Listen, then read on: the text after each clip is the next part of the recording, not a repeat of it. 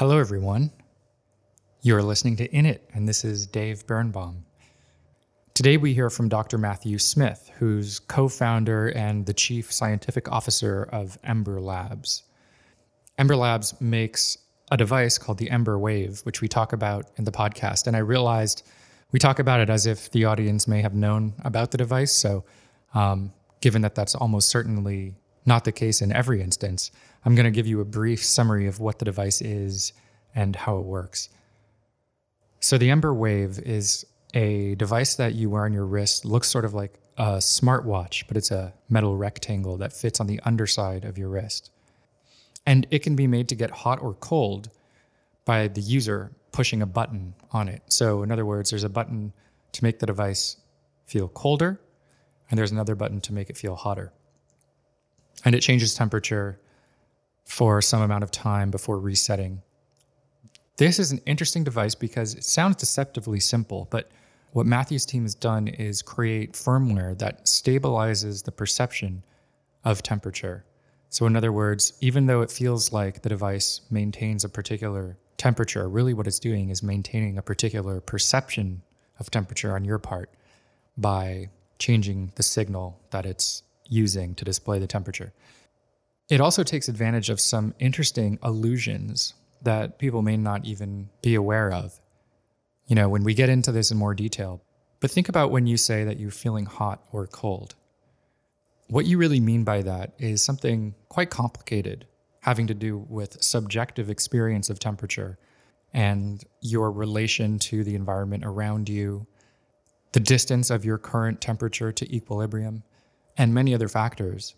And so what Matthew's team has done is create a device that models all of that and is able to carefully regulate your perception of temperature.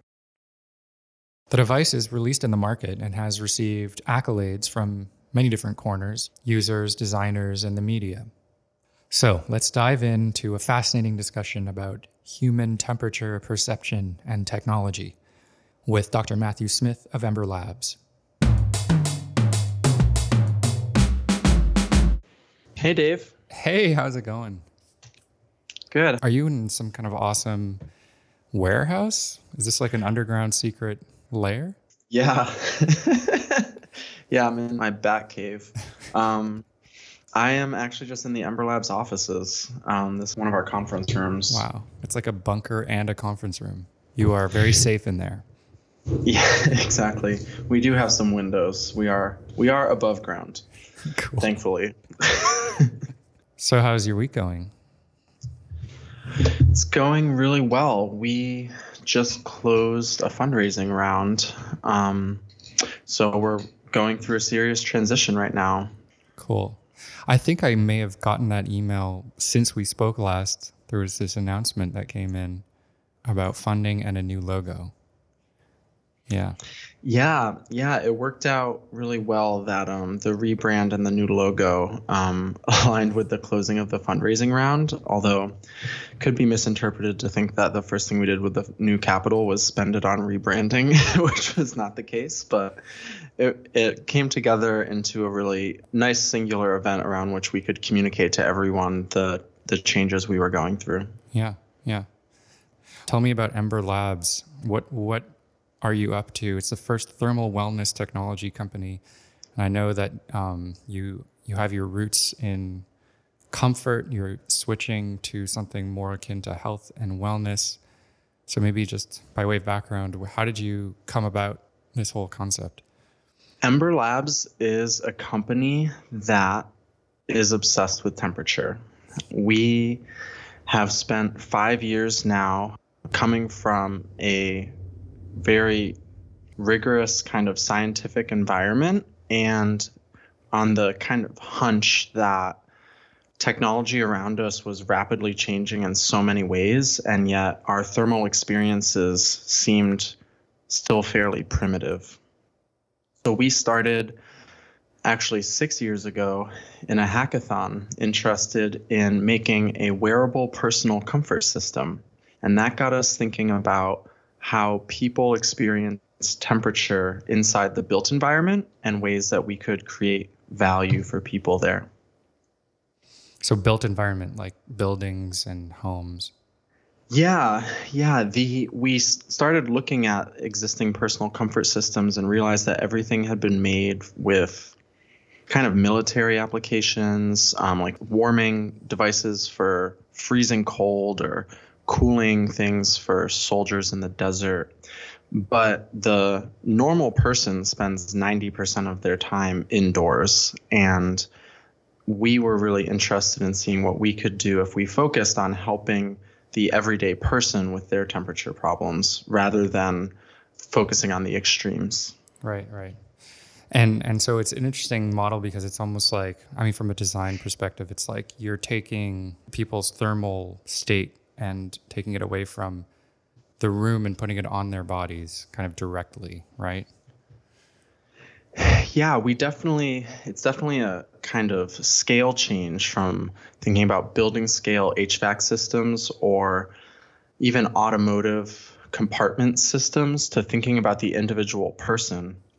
And we ended up going even a step further than that. We're not even thinking about the person's heat balance equation, kind of how much heat is actually at coming into or leaving the body, but focusing specifically on how people perceive temperature. So we took it all the way to the other end about not even an objective state, but a subjective state right, right. of an individual. That's one of the key insights that led to this entire technology, right? So, so tell me, so this is sort of like an engineering driven company, right? Um, you, you discovered a new kind of science of temperature perception and then you built a business around it. What's the story there? Yeah, it is quite the story. Um, so we were in the material science department at MIT, David, Sam, and I. And material scientists um, love devices with no moving parts because then it means we're allowed to make them. So we learn a lot about batteries and a lot about other solid state devices. So I was a semiconductor device person um, by education. And so was very familiar with thermoelectric cooling and thermoelectric generation. Um, thermoelectrics are also known as as Peltier coolers. They've been around for a long time. I think everyone who gets their hand on one thinks they're just literally and figuratively very cool. But you can. I see what you did there. Yeah, I um, my day is full of temperature puns and has been for a while now.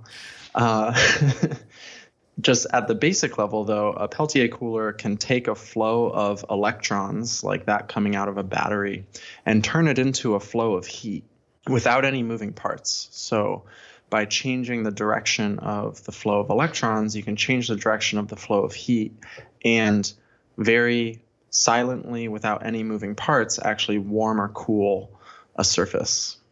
Hmm so this technology, like I said, has existed for for a long time. Um, we were being learning about it in textbooks, and it's used today in a lot of telecommunications and automotive applications. They're used on satellites and wine coolers, some fairly niche applications where you don't have the space or for some reason don't desire a conventional compressor for cooling. Hmm. Wait, what are the telecommunications and what are the automotive applications today?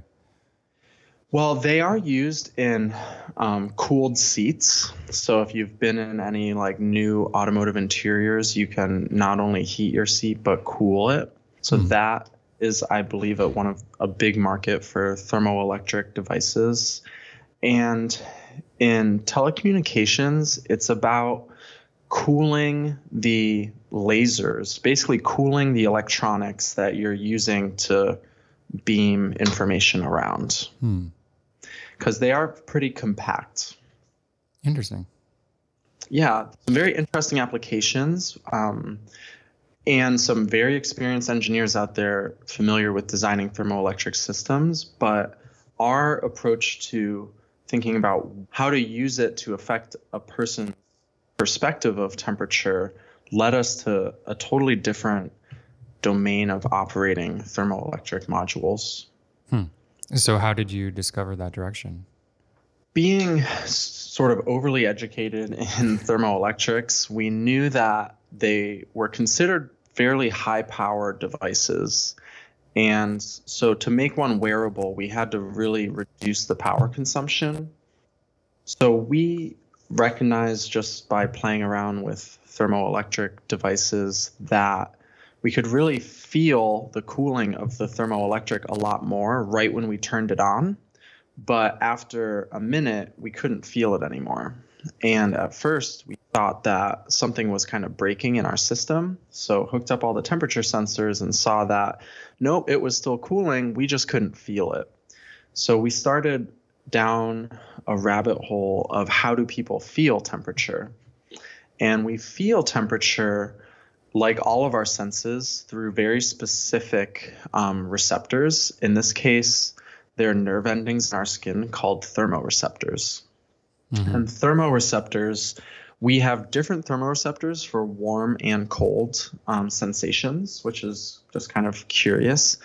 And they are not absolute thermometers. So the reason we felt cooling so much more right when we turned on our earliest prototypes was because we felt that initial temperature change much more than we actually felt the surface that was cold but not changing temperature.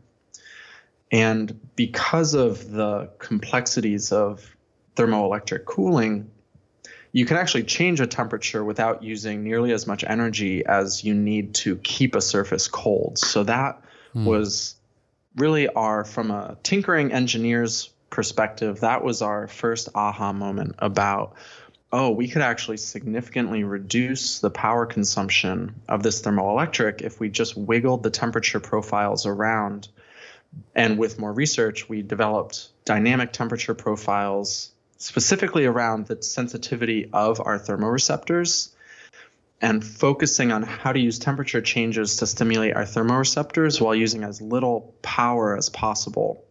Right. Has has been a, a big focus of ours. So you're like you're hacking human perception of temperature in order to create these sensations kind of at will and then and that's the that's the engineering side of it but then you combine that with another insight from human perception about your sense of comfort right? That like your your comfort level when it comes to temperature isn't directly derived from your core temperature. It, it, there's an illusion there too that you can take advantage of. Yeah and that has that was a really kind of flip flop between thinking that that's like really obvious or completely counterintuitive depending on how you think about it. Because when we're hot we obviously like cold objects right? Mm-hmm. like a cold drink on a hot day is very pleasant. But when we think about thermal discomfort we think about it conventionally as if i'm hot it's because like i have more heat in my body and i need to let it out.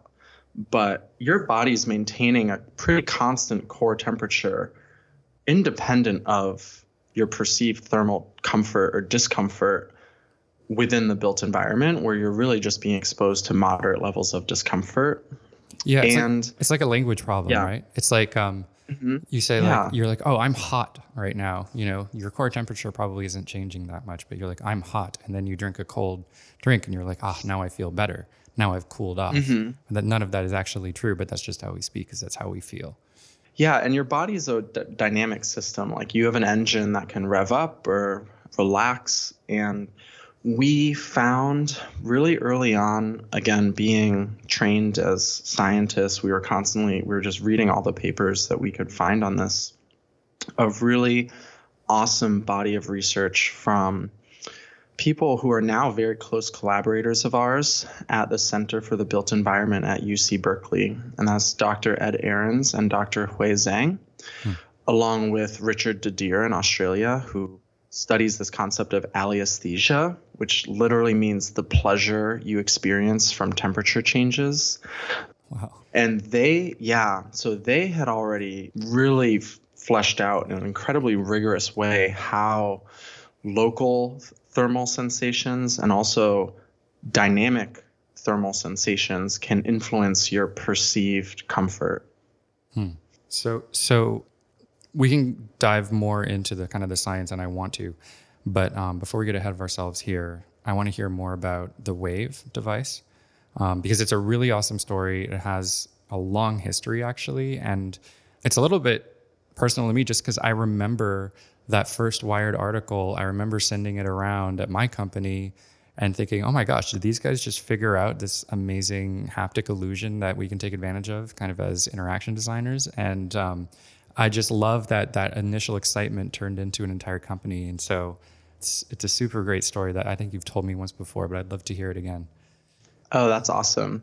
Yeah, absolutely. So when we started this project, um, it went by the name Wristify um, because, again, we were not marketing people. And these insights that we were just talking about came during a hackathon back in 2013.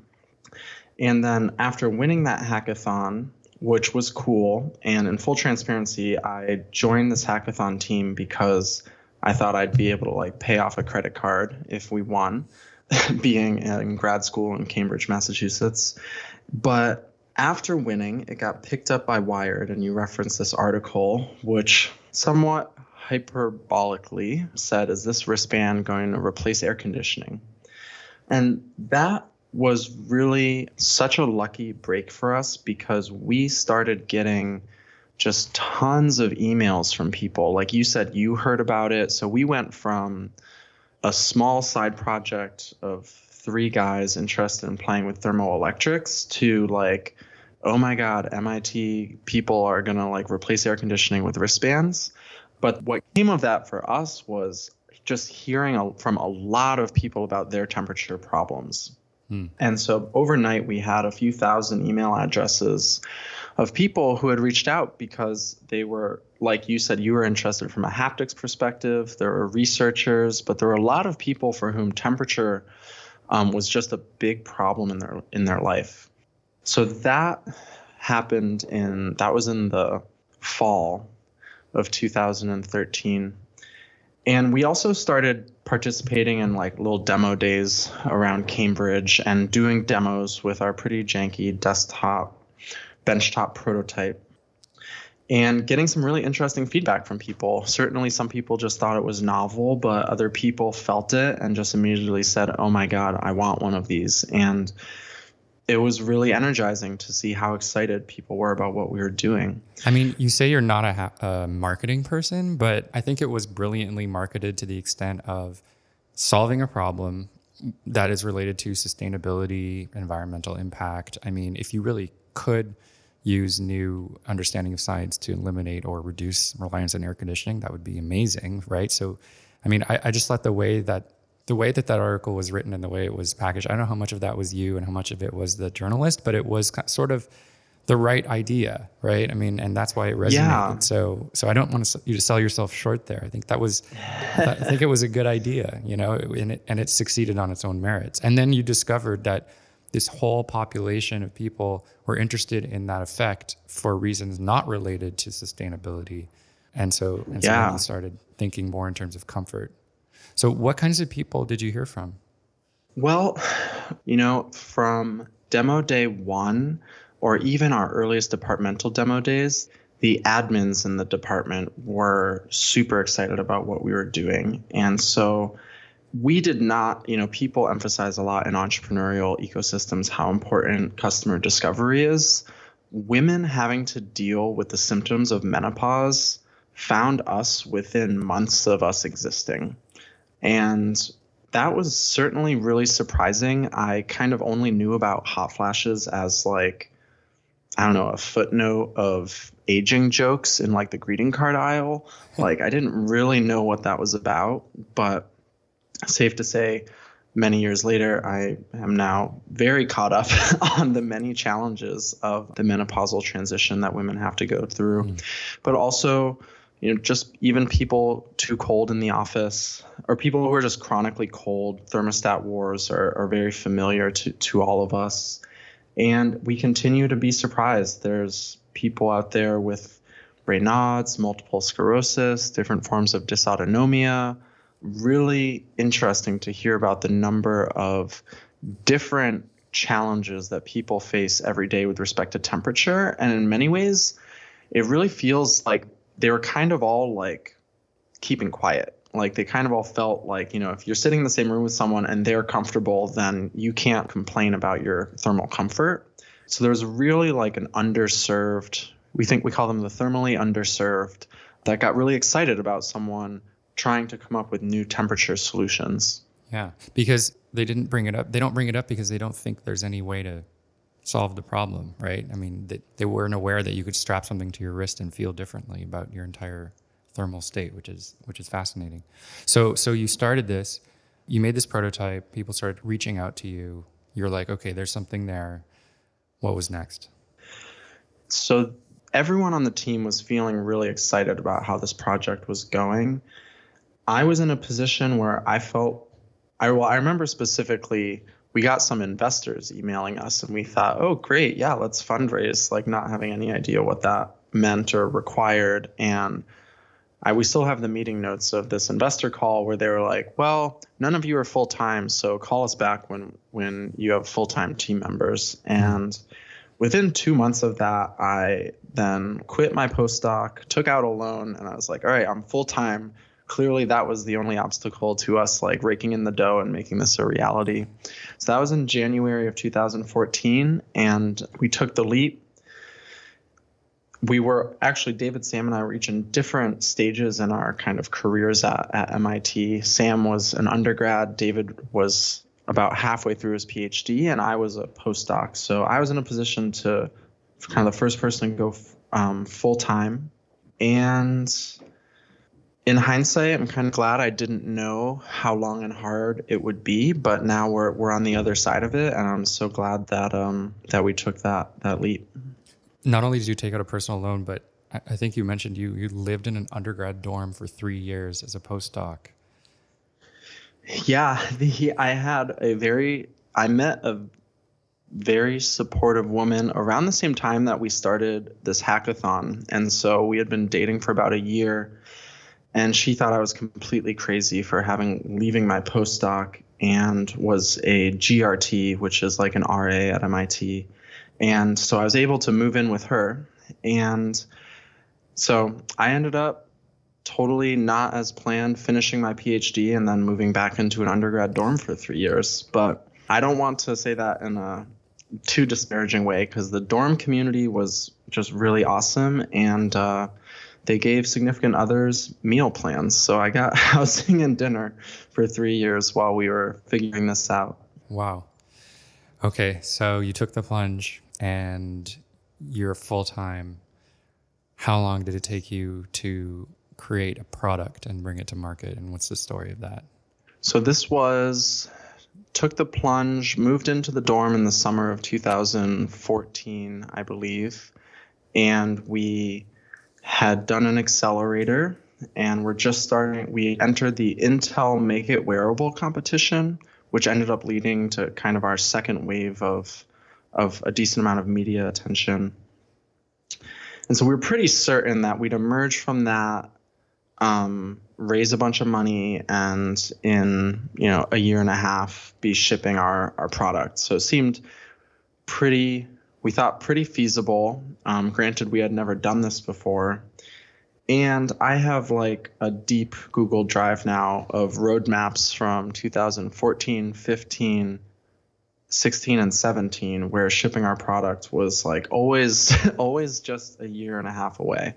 Um, which i don't which i think is probably a pretty familiar story for people trying to ship a hardware product i'm sure yeah it is but but what's interesting is i mean you have a very straightforward story and motivation and use case user experience it's like make it so that there's a heat pump that you can manufacture and sell that you can wear on your wrist that's battery powered and has basically I think two buttons, right? Hot hotter and yeah. colder. And so it's like this bounded problem and so I'm very curious was it something particular about the technology, the power management, were there business challenges like what caused that long first development cycle? It was a number of things. I fully appreciate now that building a business has just as many moving parts, if not more, than building a, a gadget. And the basic challenge that we encountered was proving on a shoestring budget that our technology actually provided enough value to people that they would pay for it. Mm-hmm. Obviously, that's the simplest definition of a business. You're providing enough value that someone will pay for it. And because we were we were a wearable technology, we had to get our prototypes. So what we ended up doing was iteratively prototyping until we could get to a point that it was robust enough to send into the field for a week at a time. And whether or not that sounds easy or hard probably depends on your like engineering chops, but it's not super easy to be able to send some, give a sort of layperson a gadget and say please use this in your life for a week. Mm-hmm. So it wasn't until the summer of 2015 that we had a prototype that was robust enough that we could send it into the field. And then we won an award called, which is an awesome award, and I want to plug it because it was really valuable for us as a hardware startup called the Cool Ideas Award from Protolabs. Hmm. And so that they ended up paying for the fabrication of a batch of 50 of these prototypes. And so suddenly we went from having one to five things that broke in the field to 50 gadgets, 50 Wristifies, as they were called then, that we could actually send home with people. So this was all just getting enough data points that we could convince the relevant partners and investors that we had something that was worth bringing to market. So we did field trials with people from our mailing list who wanted to try it out and we let them use the prototype for a week. Different segments of people one of whom was women dealing with hot flashes but also guys who ran hot and women who ran cold and gave them a chance to pre-order it at the end of the week. Mm-hmm. And even though we we weren't even though it was a crude prototype and we weren't able to tell them what it would look like or when they would get it we gave them opportunity to pre-order one with their credit card at the end of that week. And so it was the that conversion rate that we were able to then take to angel investor and convince them that we had something that we could give this relatively primitive prototype two buttons and a light to people and get credit cards back from about one in four people who tried this um, pre-ordered without any guarantee of timeline or what the product would look like. So we were a very kind of customer oriented, but still very empirical um, approach to showing value because we recognize that being a wearable technology was really all about is this creating value in people's day to day lives? Yeah. And then the Kickstarter campaign came after that. And then that must have given you a lot of insight into what people wanted, right? That's a great kind of way of engaging the market, I would imagine. I've never done a Kickstarter. yeah, the Kickstarter was so thrilling at the time. I remember showing up at 6 a.m. the day of launch, getting ready to to go for it. At that time, we had hired a head of marketing named Jake Abrams, who's now VP of marketing and continues to to run the show. At that stage, though, we had already raised some capital and actually designed the whole product and literally just needed that Kickstarter capital to pay for inventory. So I am a little averse to bragging, but I am proud of the fact that we not only had a successful Kickstarter, we had a target of $100,000 and sold over $600,000 worth of pre orders. But then we delivered all those units either on time or early. And that we were really proud of because we felt like we were really treating our customers with respect, not stringing them along and only taking their money when we knew we were ready to to ship them something. Sure. So things really kicked into gear. With that Kickstarter was in September of 2017. We started shipping in Q1 of 2018. So we've to date had one holiday have one holiday season under our belt, but we do have now a year and a half of um, consumer sales. That's awesome. But so so I guess you, you had kind of solved your user experience and your value problems before going to Kickstarter. You didn't use Kickstarter for feedback on features or anything like that. Well, it was certainly valuable. So we we actually didn't even tell anyone that it had a mobile app until halfway through the Kickstarter. we thought that that would be a nice add-on to keep people interested. And so not just on the hardware but also software functionality, we were able to take a lot of feedback from people both during the Kickstarter and once we started shipping our first units. And to our early waivers who got their units in Q1 of 2018, uh, they can attest to how far this device has come on the software side. So we ended up spending most of 2018 engaging a lot with our customers, listening to them, and continuing to try to improve the experience to to meet their needs.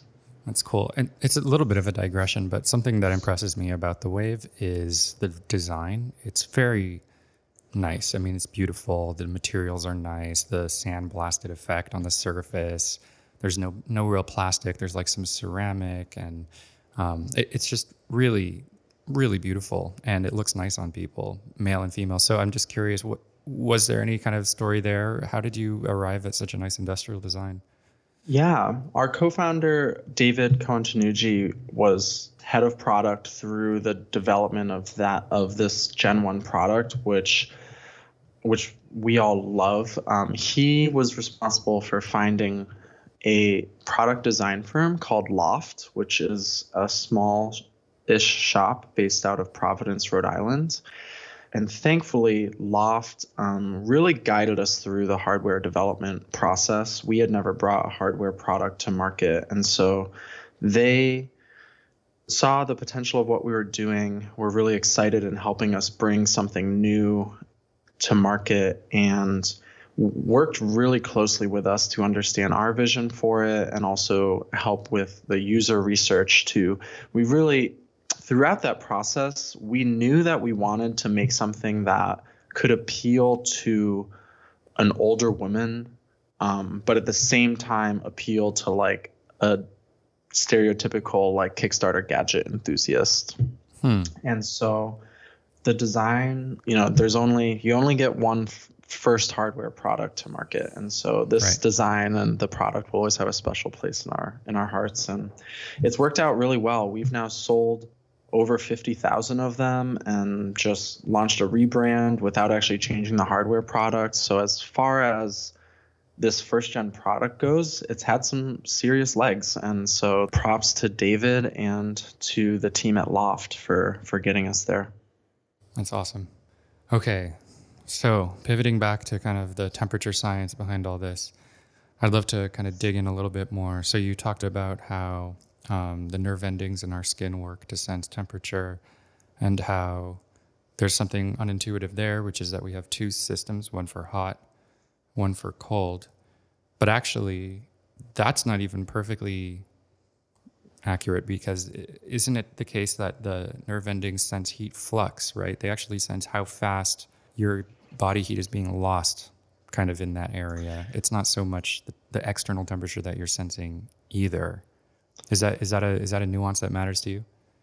The way we feel temperature is fascinating and it's not objective, which is probably not a shouldn't be a surprise, right? We're very familiar with optical illusions. We're very familiar with auditory effects that take advantage of of the specific mechanisms by which we we hear. So for temperature, it turns out there's a number of somewhat counterintuitive things going on. One of them that you alluded to is we are really sensitive to temperature changes, and we actually have many more cold sensitive nerve endings in our skin than warm, hmm. which I just thought was interesting. It's the evolutionary story behind that. I mean, this is actually just so we all have an accurate image on our head. If you look at, say, your wrist, you only have one warm thermoreceptor for about every three to four centimeters.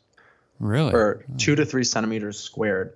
Yeah, and if you take, I've read this, I can't say I've actually mapped out my own thermoreceptors, but if you just take like a warm point and move it across your skin, you can find the hot and cold spots where your nerve endings are lo- where your temperature sensitive spots are located whereas your cold nerve endings your cold thermoreceptors are more like several per square centimeter. So you have many more cold thermoreceptors in your skin than warm. Evolutionarily, they say that it's because cold is much more of a survival threat than warm. Hmm. If you exclude the invention of fire and now everything else that and now we have stoves and it seems like warm is much more of a hazard, but as packs of mammals, um, you know, moving through the forest, cold was actually much more of a survival threat. That's interesting, and I don't have any research backing this up. But another thing that occurs to me is that we use temperature to um, identify materials, right? So, like, it, like when you feel something mm-hmm. and you mm-hmm. say this feels like wood or this feels like metal, what you're really doing, apart from the texture, which plays a role, you're also saying this is sucking my my body heat out at a certain rate that I'm familiar with and I remember as being similar to other things that are metal or wood. Yeah. And so I, I just it, it, just I wonder also if uh, the number of cold sensitive receptors have something to do with material identification. And actually, that brings up a question: mm-hmm. What what are, what is the layout on the hands for thermal sensitivity? Do you know? Our collaborators at UC Berkeley have published some really awesome thermal sensitivity maps. The, this research goes back to like the early 1900s that people were mapping out these warm and cold spots on our skin. So I can't really describe it verbally, but it's roughly that same sort of density. And your your example of material discrimination is is a really fascinating one. So when we're sitting at room temperature, say a moderate room, your skin is probably 10 degrees Celsius warmer than the room around you.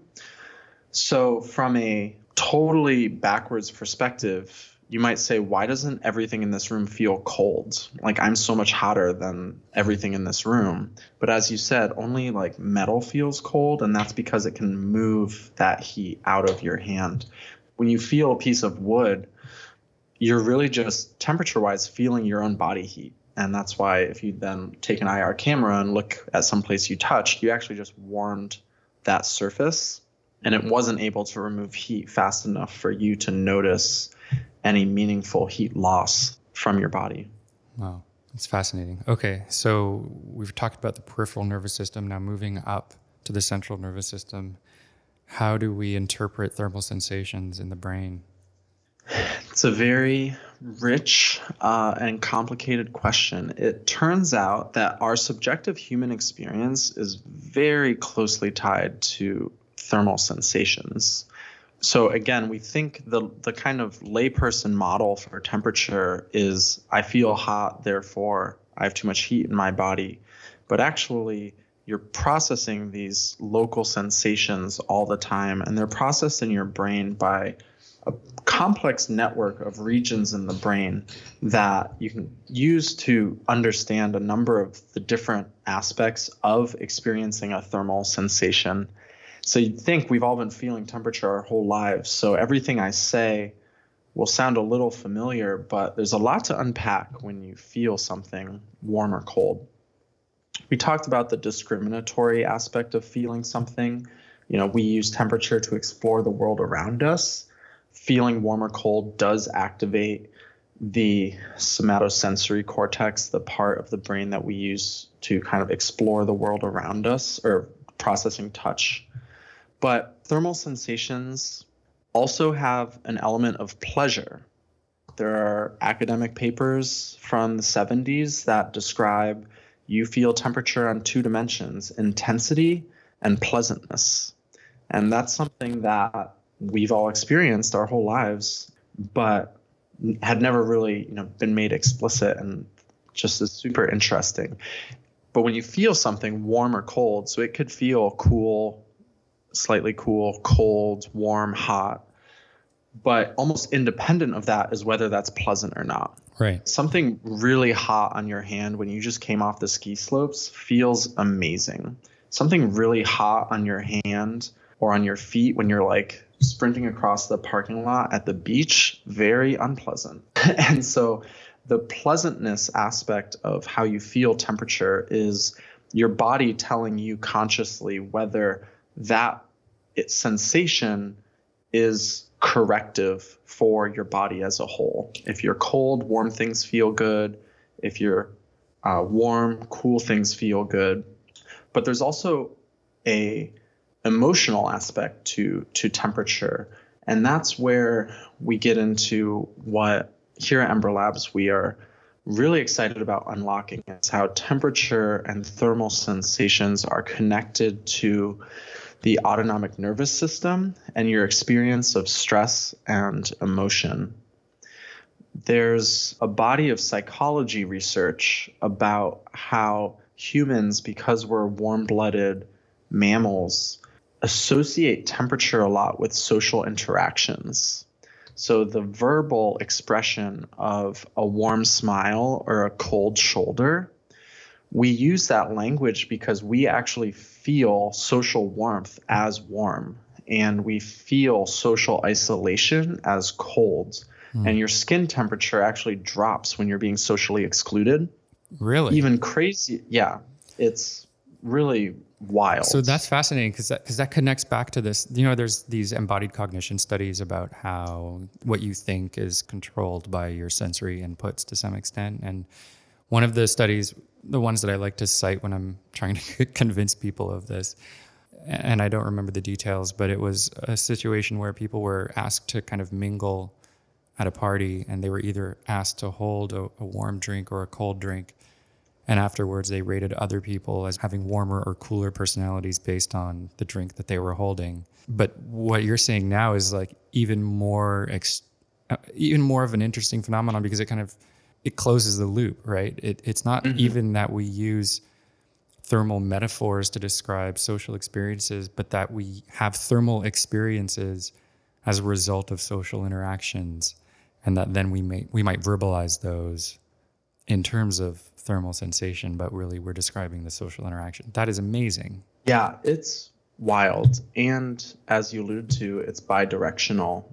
And we hear from customers today who are using Embr Wave to help them manage their social anxiety, to like actually as a tool for their own social interactions in that realm. Again, something that if you were just an engineer tinkering with a thermoelectric, you'd never think you could be making something that would actually impact how people interact with other people.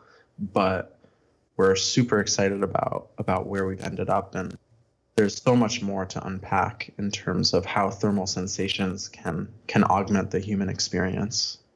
Wow. And, and there's something so it was called alliesthesia, right? Alliesthesia. Yeah. Is that only for temperature or is that hedonic responses to any sensory input? Alliesthesia root words literally just means pleasure from change. Okay. I'm referring specifically to thermal alliesthesia.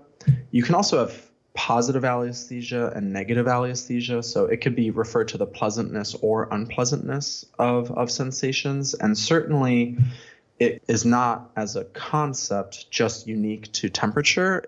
As a human, we experience pleasantness in response to a change. If that change is nudging our body back towards homeostasis. We have many systems in our body that are constantly kind of revving up and or like fluctuating. And our body has a sense of this is where I like to be. And if at any point you're off center and you experience something that is nudging you back towards center your body sends you a signal of pleasantness as a way to kind of behaviorally tell you, yeah, we like that. Like, get more of that, please. I was just thinking about what do you call that when you know these people they jump into a cold pool and then they go into a, a, warm jacuzzi. Well, I used to do that as a kid and it was just fun, but now there's actual places that you go that are like wellness centers, right? And it's called I can't remember what it is, like some kind of thermal therapy or something. Uh, yeah, cold therapy or something like that. What have you mm-hmm. looked at that at all?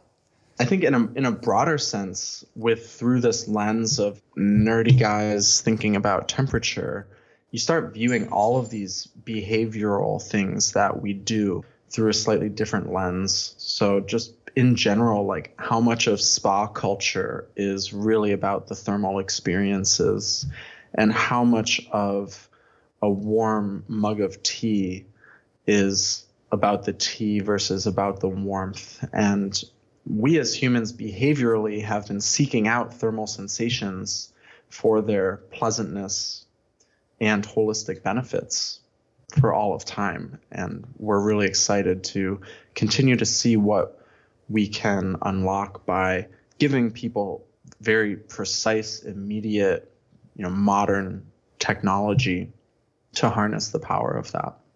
Wow. Before we move on, we were talking about illusions a bit, and I just wanted to touch on this thermal grill illusion and ask you what's going on there. So the background is you can you can take a copper ribbon and wind it around a pole, right? And you can have another copper ribbon kind of next to it, and you can drive one with heat and one with cooling. So you have this alternating hot, cold, hot, cold, hot, cold banding going around the pole. And when you ask somebody to grasp the pole, they'll have like an immediate scalding sensation, like they're being burned, and they'll let go, even though the heat is not hot enough to cause you any kind of pain, and neither is the cold.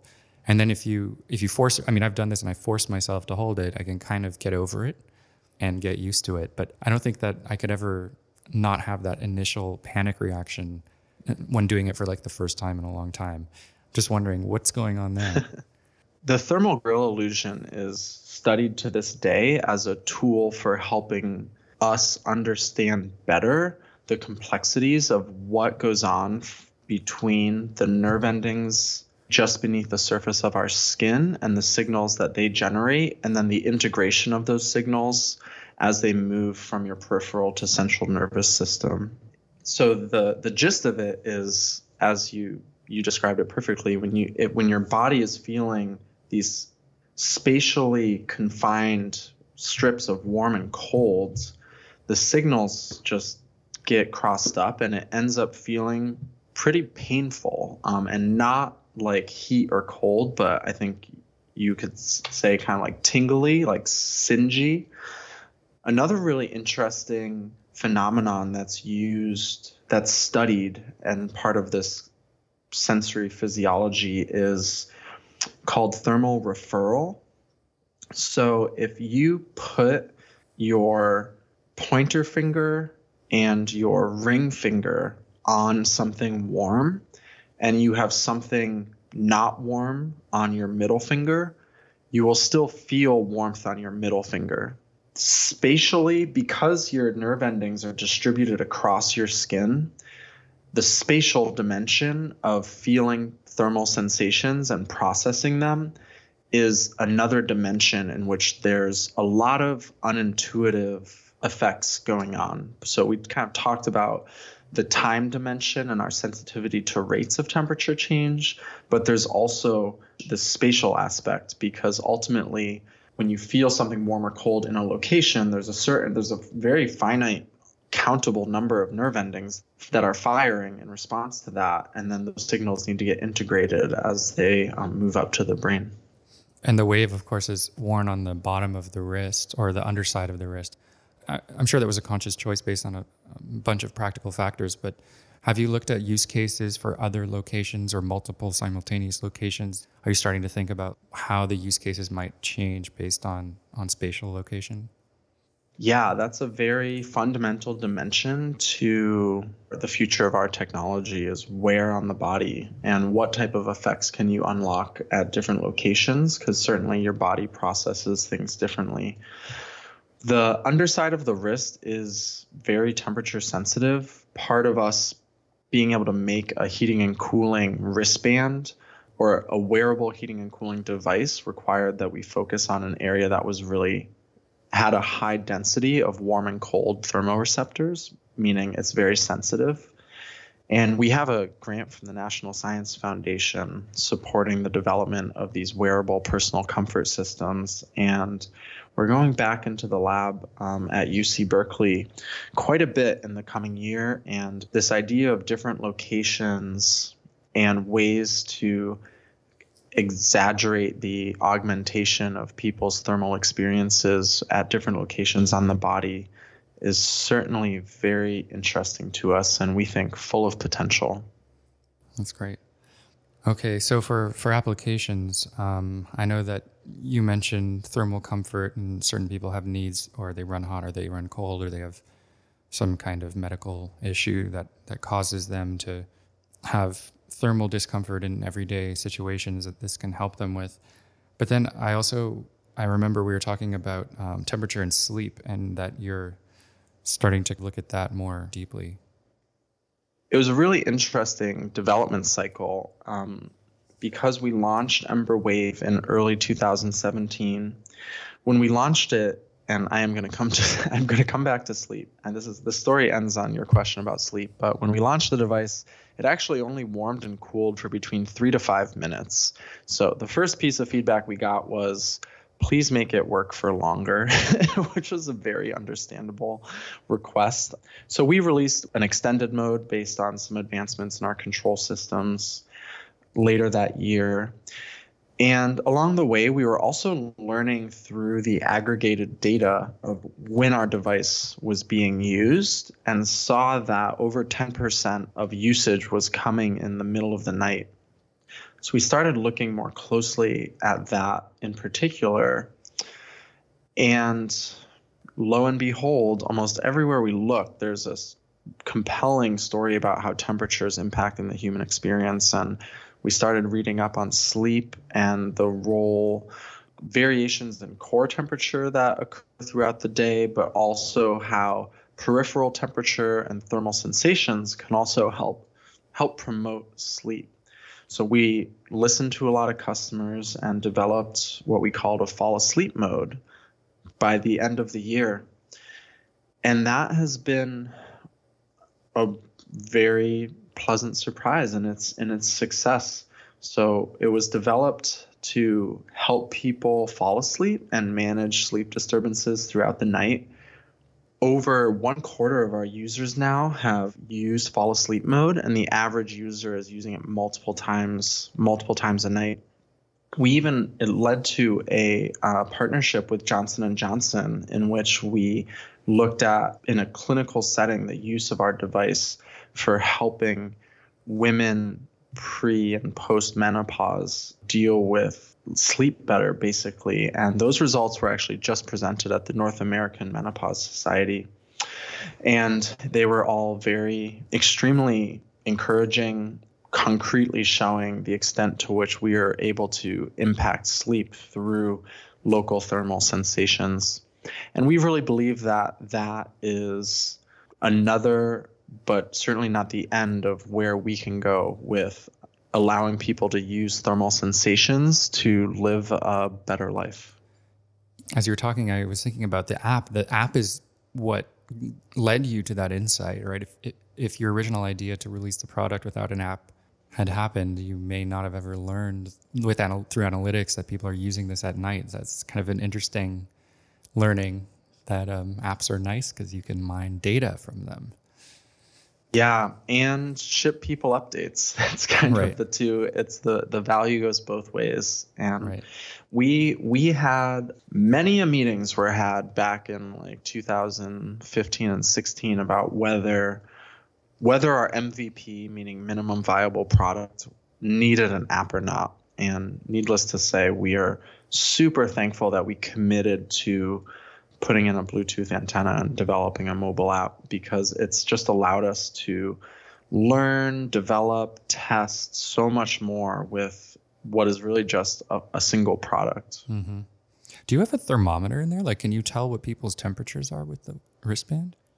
There are multiple temperature sensors in the device. They are used primarily to operate the control systems. Mm but the opportunity to help people learn more about temperature, um, the possibility of measuring external temperature with them is something that is kind of in development right now.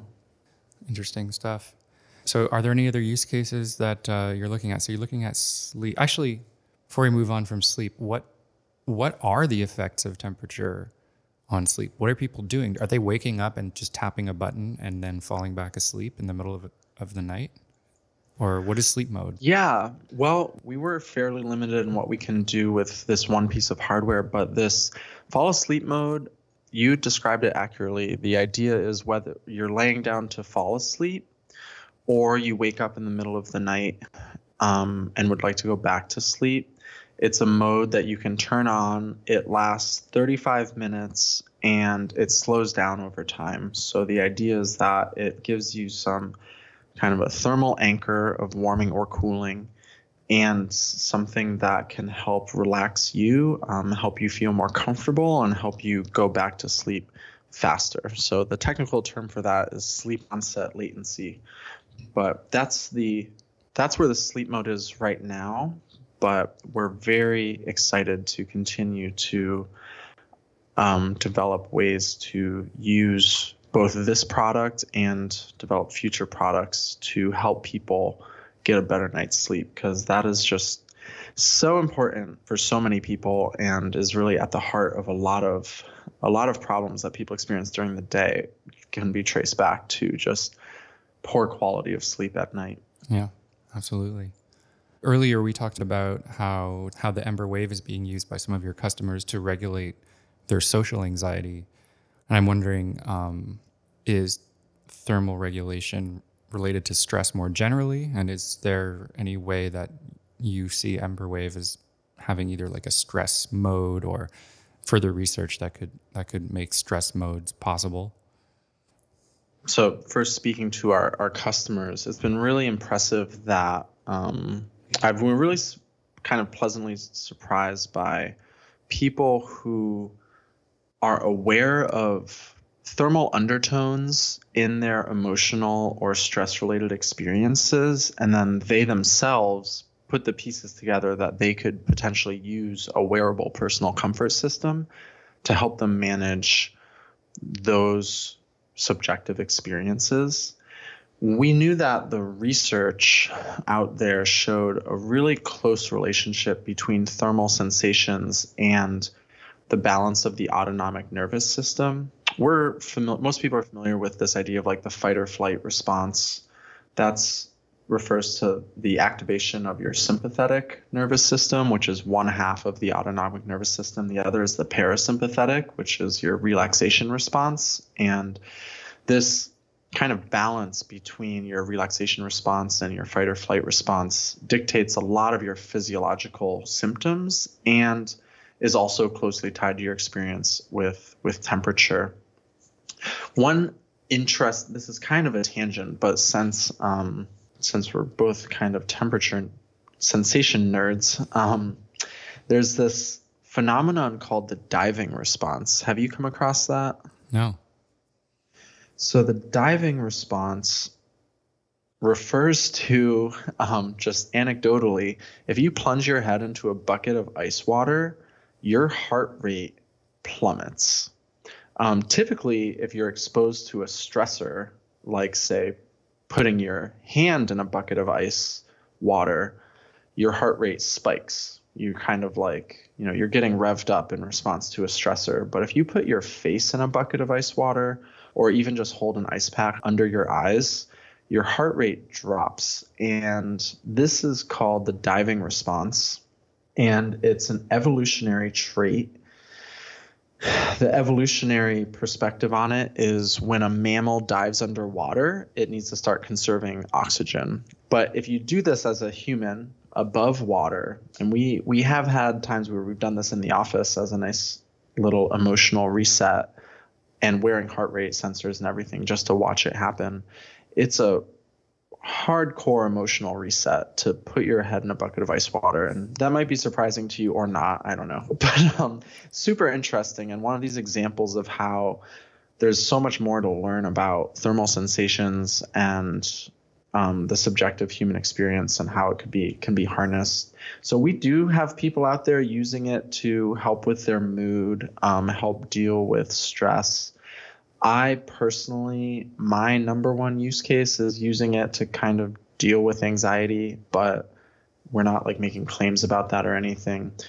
So there's a lot of, you know, we started with thermal comfort. We have this kind of category of temperature challenges that are side effects of other things, like specifically hot flashes and just cooling relief for people with hot flashes. But we're also seeing this well, I think it was kind of tertiary, like two rings removed from temperature, ways to use thermal sensations to manage experiences that are not obviously thermal. And right. we're really it's just been super cool. It's been a such an incredible journey, and um, and we're really excited to with this recent round of financing get to bring a second generation product to market to help continue to to learn and also give people a tool for using temperature to live a better life.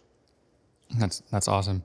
So for the 10 year vision of this technology, as we move into an era uh, with 5G, distributed broadband, and the tactile internet is sometimes what it's called because you know we will have this low latency, this ability to touch each other through the internet in real time. Do you see thermal feedback is playing a role there? And do you see more generally thermal feedback as something that can contain information or feedback that is more uh, maybe meaningful that goes beyond the the qualities of, of pleasantness or regulating sleep or stress, but actually being used as a channel for communication. Is that something you've looked at at all or, or that you see as potentially an interesting avenue? I think we've seen technology come so far in our in our lifetime and it's funny that you and I can sit here now and kind of say, yep, people are saying 5G is coming, and we can even imagine 10 years in the future because we all remember 10 years ago when, you know, the iPhone, we were in the early generations of iPhones, or 10 years before that when I'd just gotten my first cable modem and could finally like run around, you know, on a Counter Strike map without incredible lags. So the 10 years in the future, well, I think also in the last couple decades, though, with this technology proliferation, I'm very much on the side of technology right now is not holistically like it has its downsides. We're actually we're possibly less happy right now with the ways that technology is becoming so ubiquitous. But I am also a technology kind of determinist. Like I think it's moving forward and it's going to continue to move forward. And so on one axis, I'm really optimistic about thermal sensations becoming part of our ubiquitous technology interactions. I think they're a very natural experience as a haptic person. Like you mentioned, embodied cognition, like we experience the world through sensations and it affects how we think and how we feel. And I am really optimistic about thermal sensations hopefully being a big part of um, restoring some sanity to our technical interactions. That's really my like over the rainbow view of where this world of haptics is going. Certainly with 5G and this ability to uh, connect everything immediately to everything else is very attractive, uh, even in the kind of less glamorous acknowledgement of. I mean, I don't think many wearable technology companies or companies in general are willing to say this, but like pairing stuff to your phone is annoying and things are constantly unpairing and even big mature companies, whether it's Bluetooth speakers or other wearable accessories, that is certainly not ideal. So that's a little less of an imaginative thing. And just like, yeah, it would be great to not have to pair to your phone and still have a connected device. We had a very, we did a very cool study with Draper Labs here in Cambridge looking at using thermal sensations for situational awareness. So we integrated some Embr Wave prototypes with an augmented reality system and showed that adding directional thermal cues to a heads up display that was also giving you directional information could improve your response time and the accuracy of your response. So there's certainly a lot of potential. I, am a temperature champion. Like I'm, I'm swimming in the Kool Aid. You're dunking your head in the Kool Aid. Yeah, exactly. I'm I am having diving doing diving responses in the temperature Kool-Aid. Um, it is, I think, a lot of the value of temperature will come through integrating with other sensory experiences also. So Embr Wave had incredible legs and we've talked a lot about all of these people that are finding value in really using just temperature on its own.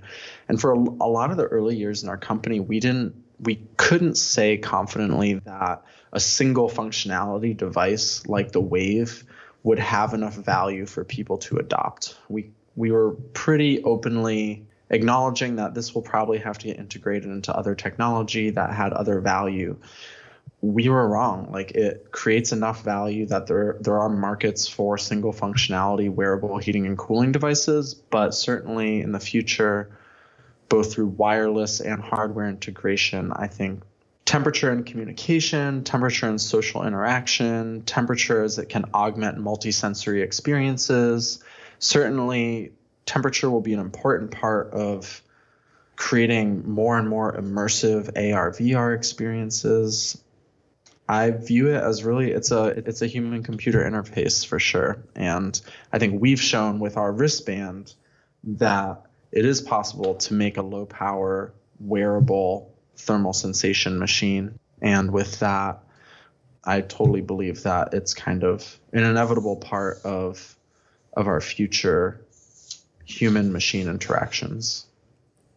So you're going to be at Smart Haptics in uh, December this year. What are you going to talk about there? Yeah, I will be there. Um, probably sharing a lot about Embr, about the Wave, and a lot of similar topics to what we've covered in this conversation. The Wave, how it works and hacks your perspective on temperature, more about how the physiology, sensory physiology of thermal sensations, and we we talked a little bit about this about to what extent does hap like single functionality haptics like for wellness hopefully continuing the conversation with people about how sensations just on their own let even without integrating them into VR or or video games can can create a lot of value for people. And I know there's some other really interesting haptics companies in the vibrotactile space that are influencing how people feel. And I'm really excited to uh, to jump into this community. That's great. So where can we find you online? We are at um, embrlabs.com. Embr, I'll end this with, is actually an acronym. Oh. Yeah.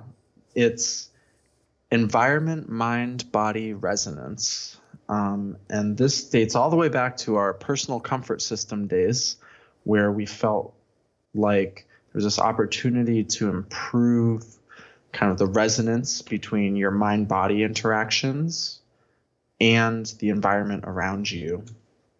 Um, but it's really stuck because it still is kind of captures this entire world of thermal wellness that we're moving into. So, EMBR, Ember, there's no second E, labs.com. And we're also on Instagram and, um, and Twitter. Well, it's been really awesome talking to you, Matt. I really appreciate it. Um, you're certainly an expert within a little you're like a niche expert within a niche, right? So you're like the guy, you're the temperature guy. I don't think anybody is as articulate about temperature feedback as you, at least that I've ever met. So thanks so much for lending your perspective. Really, really appreciate it. It's been a, a great pleasure, and um, you're welcome back to my niche within niches anytime, Dave. thanks, Matt. Thank you for listening. You can find me online at davebirnbaum.com. You can support this podcast by subscribing to it, telling your friends and colleagues about it, and by supporting it through Patreon. More information at davebirnbaum.com.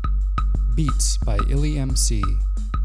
The views and opinions expressed in this recording do not necessarily reflect the official policies or positions of people, institutions, or organizations that the owner or guests may or may not be associated with in a professional or personal capacity and are not intended to malign any religion, ethnic group, club, organization, company, individual, or anyone or anything. Copyright 2019 Dave Birnbaum.